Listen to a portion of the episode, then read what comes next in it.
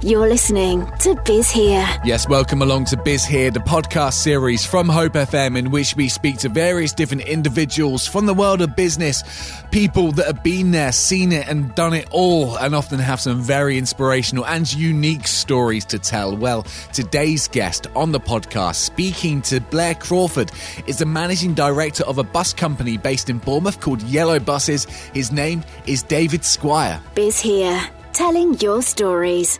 Now, I know buses is your passion and it started from a young age. How, of all the things that you could have got into, why transport? Oh dear, yes. if only my mother was here. Mothers have got a, they've got a lot to be.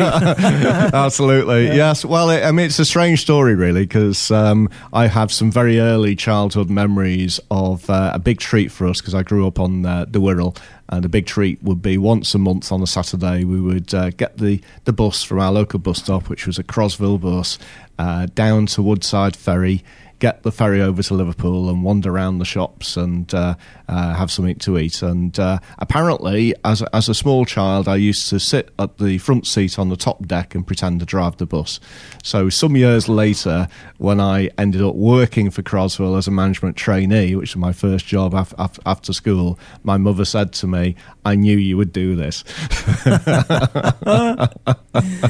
I mean, obviously, bu- bus services, I guess, were were largely run by by local authorities themselves. You know, I think if you go back Bournemouth uh, far enough, it was it was it then called the Bournemouth Corporation. Very much so. I mean, I, I joined the industry in '78, uh, so 42 years in in May of this year, and in those days everything was state controlled. So even nationally, uh, so there were big companies which were part of what was called the National Bus Company. So Crosville, which I worked for, uh, around here it was Wilts and Dorset, um, Ribble up in in Lancashire.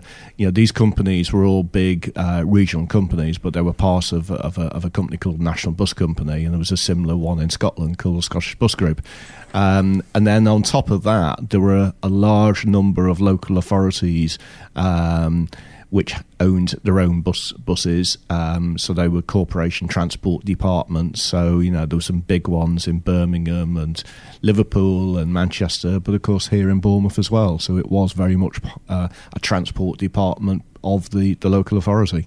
And then 1986 came along and deregulation. What, what did that actually mean for the industry? Yeah, um, I mean, if you recall back in the 80s, we, we had uh, Margaret Thatcher as Prime Minister, and she was very much trying to wind back state control. So lots of the big um, state industries, British Leyland, British Steel, British Airways, British Gas, they were all privatised. Um, and with buses, she, she actually said that actually, you know, this is a big cost to the public purse, and commercial companies should be able to provide buses at no cost to the public purse, and supply and demand and competition will sort out the market. So um, they tested it first with coaches. So the national coach network, which nowadays is called National Express, um, was uh, deregulated first, and various private operators started to run different routes to and from London.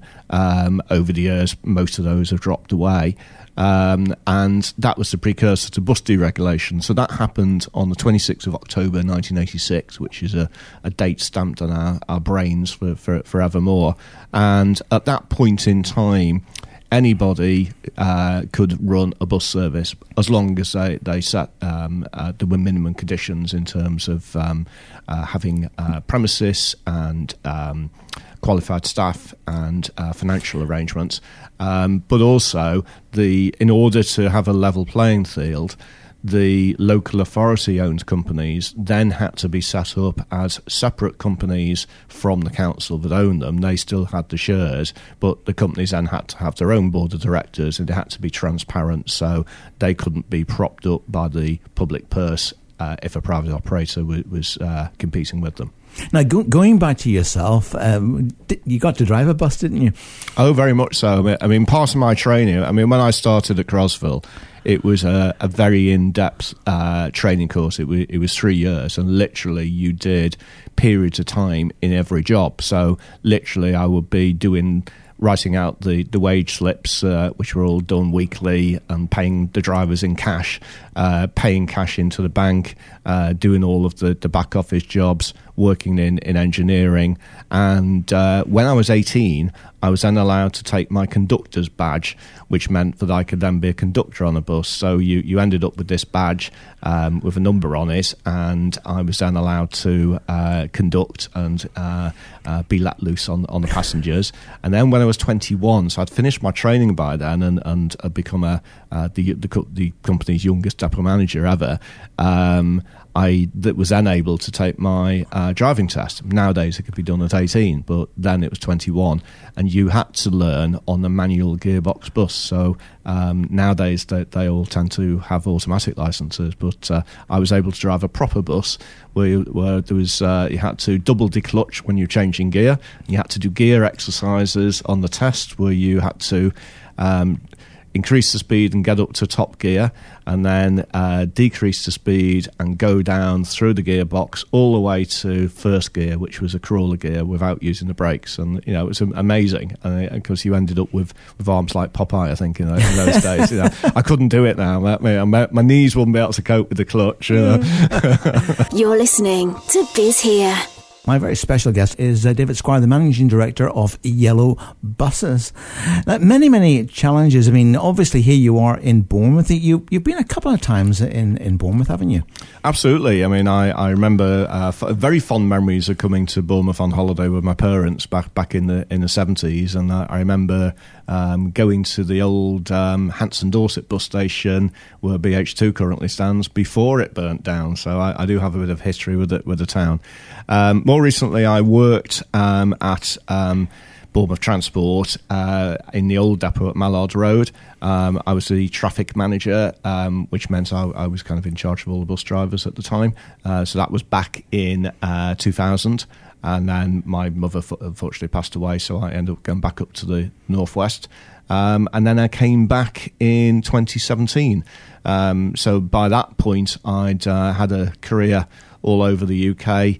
Um, sort of working for lots of different bus and coach companies, some some big names that are well known at First Group and uh, Arriva and uh, Shearing's Holidays. I worked for them, or Wallace Arnold Holidays, um, and I ended up working for RATP, which was the, the French transport group which owned. Um, uh, Bournemouth Transport at, at, the time, and I initially started in a role um, in the northwest. I was back in my home area, so I was commercial director for for the northwest, and uh, then the opportunity came up uh, to do a secondment in Bournemouth because the uh, the previous MD uh, had left, and um, I uh, put my hand up and said yes, more than happy to, to, to, do that. So I came down, I think it was November uh, 17, um, and sort of masterminded what's been a a large transformation of, of, of the company.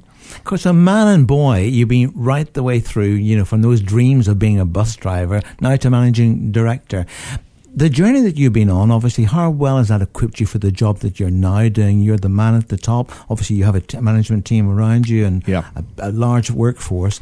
Uh, as you look back, do you feel well equipped?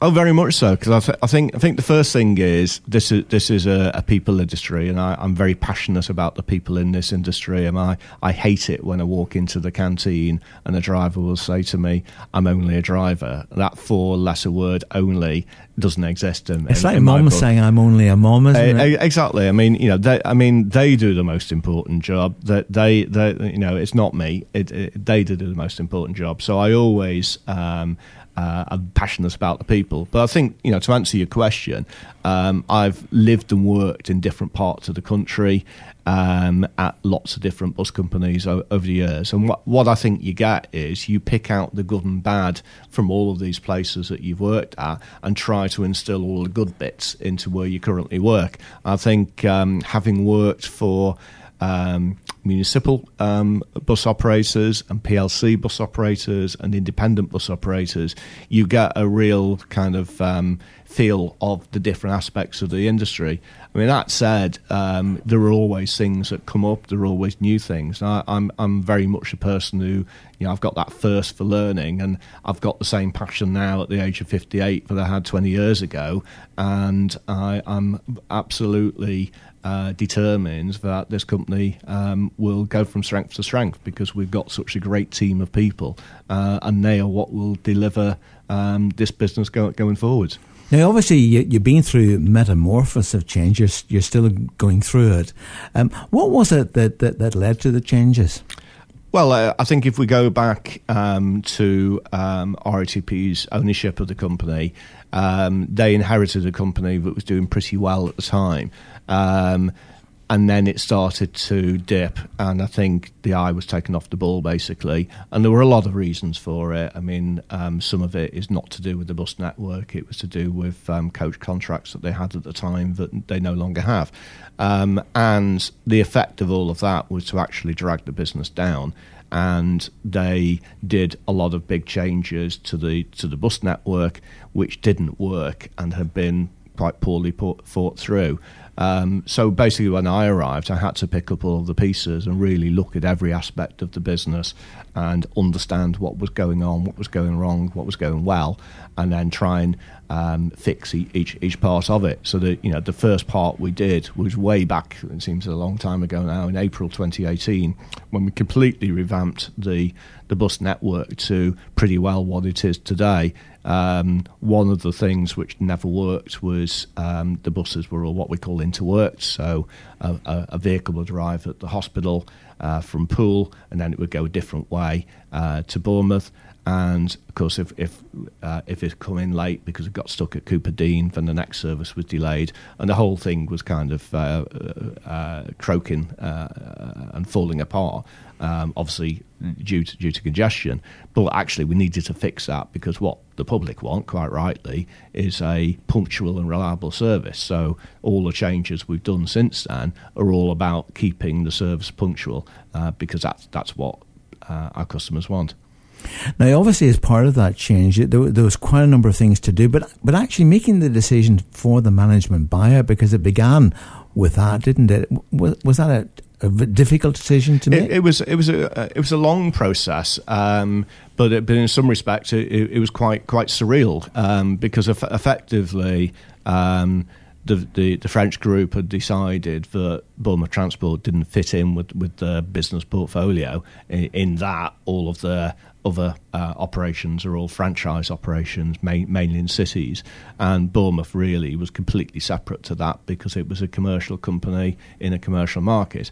And to a degree, um, the people um, at RATP didn't understand that aspect of business. They, they understood how to run um, franchises in cities like London and Paris. Um, so I think um, having done a lot of changes, which then got us to the point where we could see an upward trajectory within within the business in terms of the business performance and restoring profitability that they then thought now is the time to exit this business and, and sell it on. So, um, as MD, I was part of a process where we were writing um, a um, a sale document, in effect, to, to sell the company. And I, and I, was, I was sort of thinking, well, I'm selling the company that, that I, have I've done all the hard work in. Um, so there were a number of people who who um, seriously looked at it, and for various reasons uh, they dropped out or or they weren't as serious as was first thought. And I could see that this would get into the point where actually who was going to be the, the company to take over. And at that point, I, I, I suggested that would they be interested in, in a management buyout?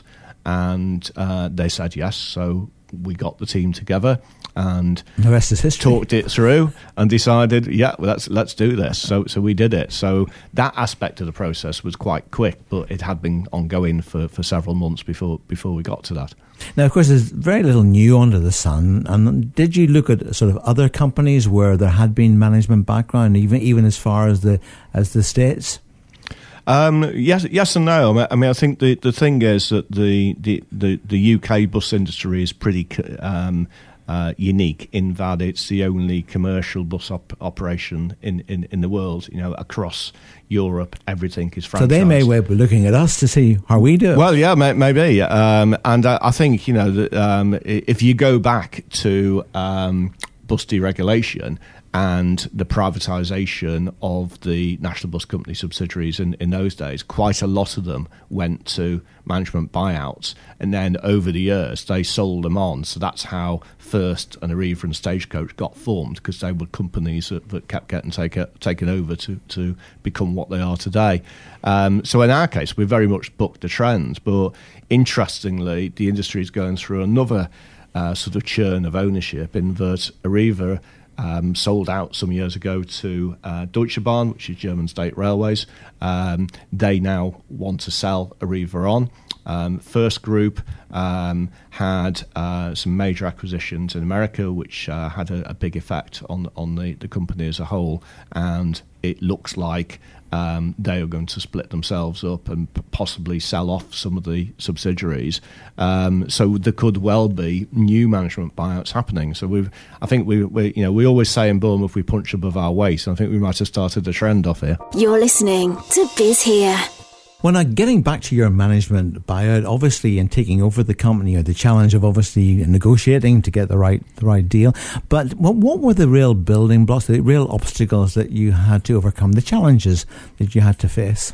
Yeah, I would say there were several. I, I think, first of all, in the in the run up to the buyout, um, there were a lot of things we had to get in, in place. So we had to um, negotiate um, insurances and uh, banking arrangements and moving from a kind of a blue chip um, company where you're dealing with um, banks in, in Canary Wharf to, to dealing with local banks. Uh, um, you know, it's a complete eye opener that, that the, the world that these people operate in is completely different. and it's, and it's what, hard what negotiation to get the right terms. Very, very, very much so. And, um, you know, things like insurance, um, you know, that, that was. Uh, that uh, you know there are very few insurance companies that are prepared to insure uh, buses and coaches because they're obviously seen, seen as a high risk. It's not like um, you can uh, go to a comparison website and get the cheapest deal for, for your car.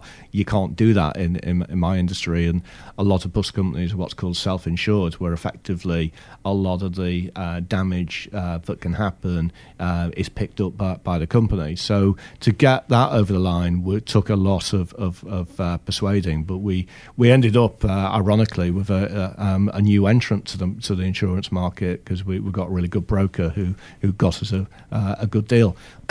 um, I think you know the the other sort of uh, challenge was actually the, the, the sale process itself, um, because we we were using a uh, a transport solicitor who who's actually based up in the, in the northwest, which is um, uh, a national firm that kind of does most things to do with the bus industry, and they they do um, buying and selling in companies, compliance, and everything else.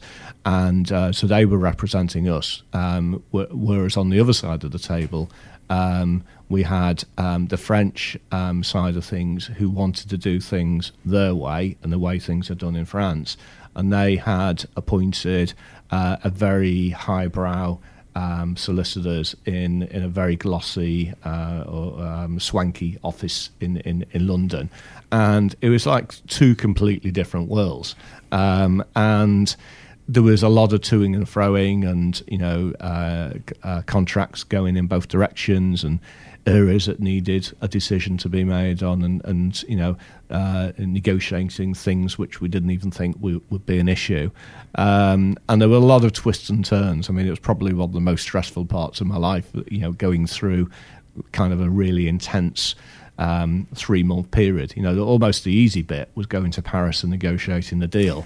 Um, the hard bit was kind of three months after, after that, and finally getting pen to paper. Um, I remember that there, was a real push from the French that they wanted the deal done on the 1st of July, which really made what would have in normal um, circumstance have been a much low, longer process, very compressed into a short time scale. But we, we delivered it. But but literally over that weekend, we were still having phone calls as to things that could potentially go wrong or had gone wrong.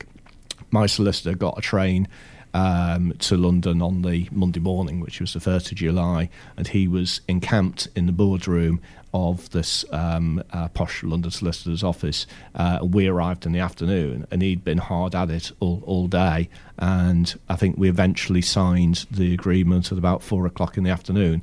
Um, so even at like ten to four, we still want 100% certain that either we were going to sign or they were going to sign. So, you know, almost signing it was was uh, not not a relief. That's the wrong word, but but sort of uh, it was a, a major achievement to get to that point. You're listening to Biz here.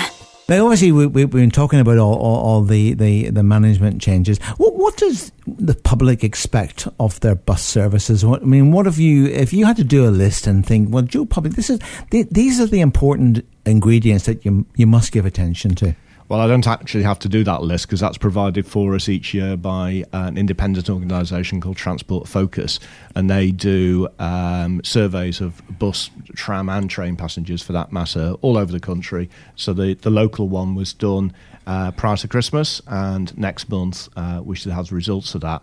But what they do do is they ask uh, passengers to uh, list the different services, list different um, attributes of services, and to rank them. And nationally and locally, it's always the same answer. So what comes top is punctuality and reliability of services, because obviously that, that, that is always uh, top. And of course, in this area, we have a big issue, which is congestion. Well, of course, we're, we're, we're, it's not just a, um, a small problem because our area is one of the, the worst areas in the whole country for congestion, and, and, I guess that, that that causes you some problems in terms of the of the journey times. Well, that's right. I mean, if you look at any measure of congestion, and, and there are various um, reports and studies which get um, released from time to time, and they're, they're, generally on the front page of the Echo when they come out. Uh, Bournemouth is always in the top ten of worst congested places within the UK. The interesting thing is that when you look at that list, it tends to be cities. You know, Belfast is, is always one that's in there. Um, Birmingham and, and, and so areas on. of high population. A, a, yeah. Exactly, and then you see the one place in the list that's not a city is, is Bournemouth. So you know, from that point of view, you know, it's it's not a, a good situation to be in. So you know, Bournemouth itself, population about two hundred thousand, the wider conurbation is about four hundred thousand. So I suppose in those terms, it is a small city, but um, our issue is, you know, the, the, the physical volume of traffic um, causing the congestion that it does um, over quite a wide period of, of, of, the day. You know, the, the, old days of um, everyone going home at half past five are, are long gone. You know, the, the, people start going to pick up kids from school at two o'clock, half past two, and then it's all the way through to, to seven o'clock some nights. Um, but also on on top of that, um, it's the volume of roadworks we've got. You know, unfortunately, there's a lot of really old infrastructure, and yes, it's got to be replaced, but it's the chaos that that causes while, while it's happening. I mean, I mean, you know, a really good example when the A338 was being rebuilt for the Wessex Fields um, slipway um, last year, that was two years ago, wasn't it? Um, the traffic that was displaced off there went into the local um, road network. And what we ended up having to do was the buses that leave the depot to go out to start their journeys um, first thing in the morning, including school buses, were having to leave the depot 20 minutes earlier you know, one of the school routes, which goes to Parkfield School um, by the airport, um, the kids were getting to school 20 minutes late because of all this extra uh, congestion that was caused, caused by the roadwork. So we had to bring that journey forward. And remarkably, now the 338 has, been back to normal for, for some months the traffic has stayed on the local road network and not gone back. So you know that that's that's a, a, tremendous strain on our resources and a cost to our business. So do you see a time whenever you'll get us out of our our cars and into onto buses really? Uh, because obviously uh, a lot of this congestion is caused because we're car mad and so on, and and the green agenda, of course, is is always with us uh, and no doubt you've faced that as a, as a company as well in terms of, of emissions.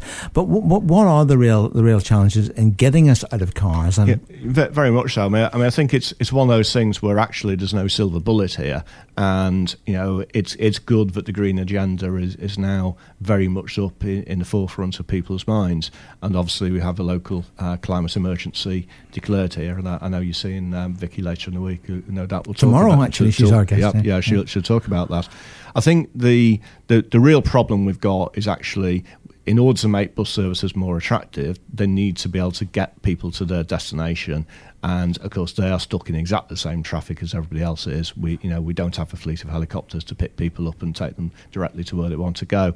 So I think. Um, uh, one of the positives that, that, will happen is the Transforming Cities Fund, which was a fund that the government set up and the local authority and us and the other operators as partners have, have bid into, and there should be a positive outcome on that within the next uh, couple of months, and that, that will pump a lot of money into this area to allow for better bus corridors, but also it's about active uh, travel, which is walking and cycling, because a lot of journeys that are made around this conurbation are just people going a mile or two, which actually, if you've got a better um, cycle network, that would remove some of the traffic, um, and the same in terms of being able to speed up buses. So I think, you know, taking all those things together, and particularly a lot of younger people now don't want to own a car because they prefer to be in a situation where they're, they're, they're, more green in the way they travel. But actually, there's a real future for our industry going going forward. And in terms of your fleet, I mean, how many buses have you actually got on the on the road? Yeah, well, in, in terms of the total fleet, it's about 140 vehicles, of which 25 of those are coaches, which are mainly white National Express coaches, because we run the service to London from here, um, and the rest are local buses. Uh, a number of them do um, school journeys only and, and nothing else. Um, so in terms of the real number that's out on the streets every day, it, it's it's about 100. So as you plan forward, have you got some of those electric buses in mind?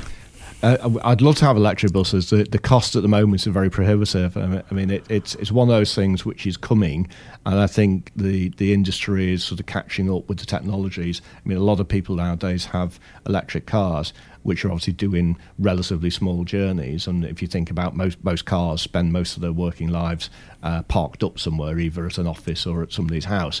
Well, a bus is out for 18 hours a day, and the technology isn't quite there yet to be able to deliver what we need uh, and there's a massive pr- price premium. Um, so you know, at the moment, it's not on the, the in the near future, but I, I, can see it coming in sort of uh, five years or so. And I think that as as the technology and and the uh, the the infrastructure improves, that this will very much be part of the future.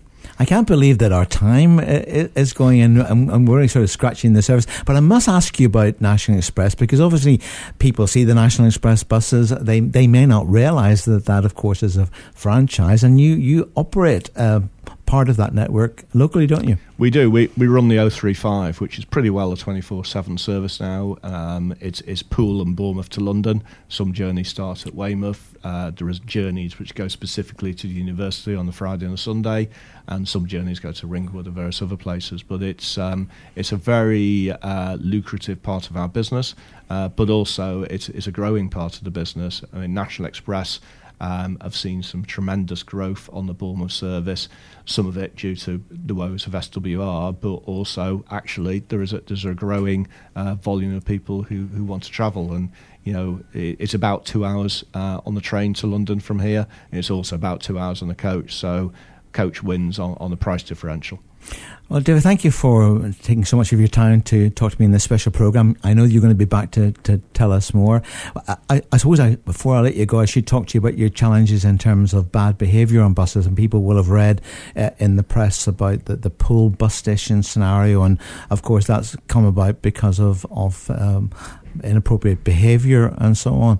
Um, do you get a lot of challenges? So your, do your drivers get lots of, of challenge from people who are just not conducting themselves right? It, it, it comes and goes. I mean, I, mean, I suppose to put it in context, we, we've got um, roughly 250 bus drivers and we're carrying 14 million people a, a year. So the amount of incidents we have is, is very small. Um, so you know it, it's not a major issue. Um, however, um, we have had drivers uh, attacked. Uh, in some cases, not even on the bus. Um, we've had drivers racially abused. You know, a proportion of our workforce are not UK nationals, and you know it, it's it's it's actually a problem. But in terms of uh, our customers as well, you know, we've had uh, buses where um, windows have been bricked and people covered in glass and people injured uh, as a result of that. And then the issues in Poole are more to do with uh, big groups of people hanging around the, the bus station uh, and causing sort of uh, issues there. Uh, and it's just not a pleasant environment. I mean, you know, we only run two buses now at a Poole. We're not the main operator there, and we, we took the decision not just because of the antisocial behaviour, but actually to try and penetrate Poole better to take people to where they want to go to. Because obviously the bus station is quite away from Poole Quay, where all the events and things tend to happen. Um, so we're moving the service from the bus station to Courlint rail station, which is something that a lot of customers have been asking for for, for a long time, and then to uh, get to more or less a block from from, from the quayside, uh, following the one way system, which which will you know be really attractive, particularly for the summer with all the events that were happening on the quay. Well, David, thank you so much for joining me on the program. Any final words of encouragement to get on the buses? Oh, absolutely. Well, first of all, thank you for having me, Blair, and uh, thank you to uh, to all listeners for uh, for putting up with me over the last hour. Um, and yes, we, we've got uh, uh, a number of changes we're doing at the end of February to imp- improve and restore punctuality. Uh, but then coming up, we've got our summer network with open top buses and lots of new exciting things for locals and visitors alike to get out and see the local area area. So, uh, so yes, please do travel by bus. To listen again, download, and to share this podcast, visit bizhere.com. Well, a massive thank you to David Squire from Yellow Buses for being our guest on this latest edition of the Biz Here podcast. If you want more interviews, insight in the world of business and beyond, uh, speaking to various different organisations and charities too over the course of this podcast series, there's a couple of places you can go. You can subscribe to the podcast on Stitcher and also via Apple Music, which used to be iTunes. It's called Apple Music now. Or, of course, you can always go to bizhere.com.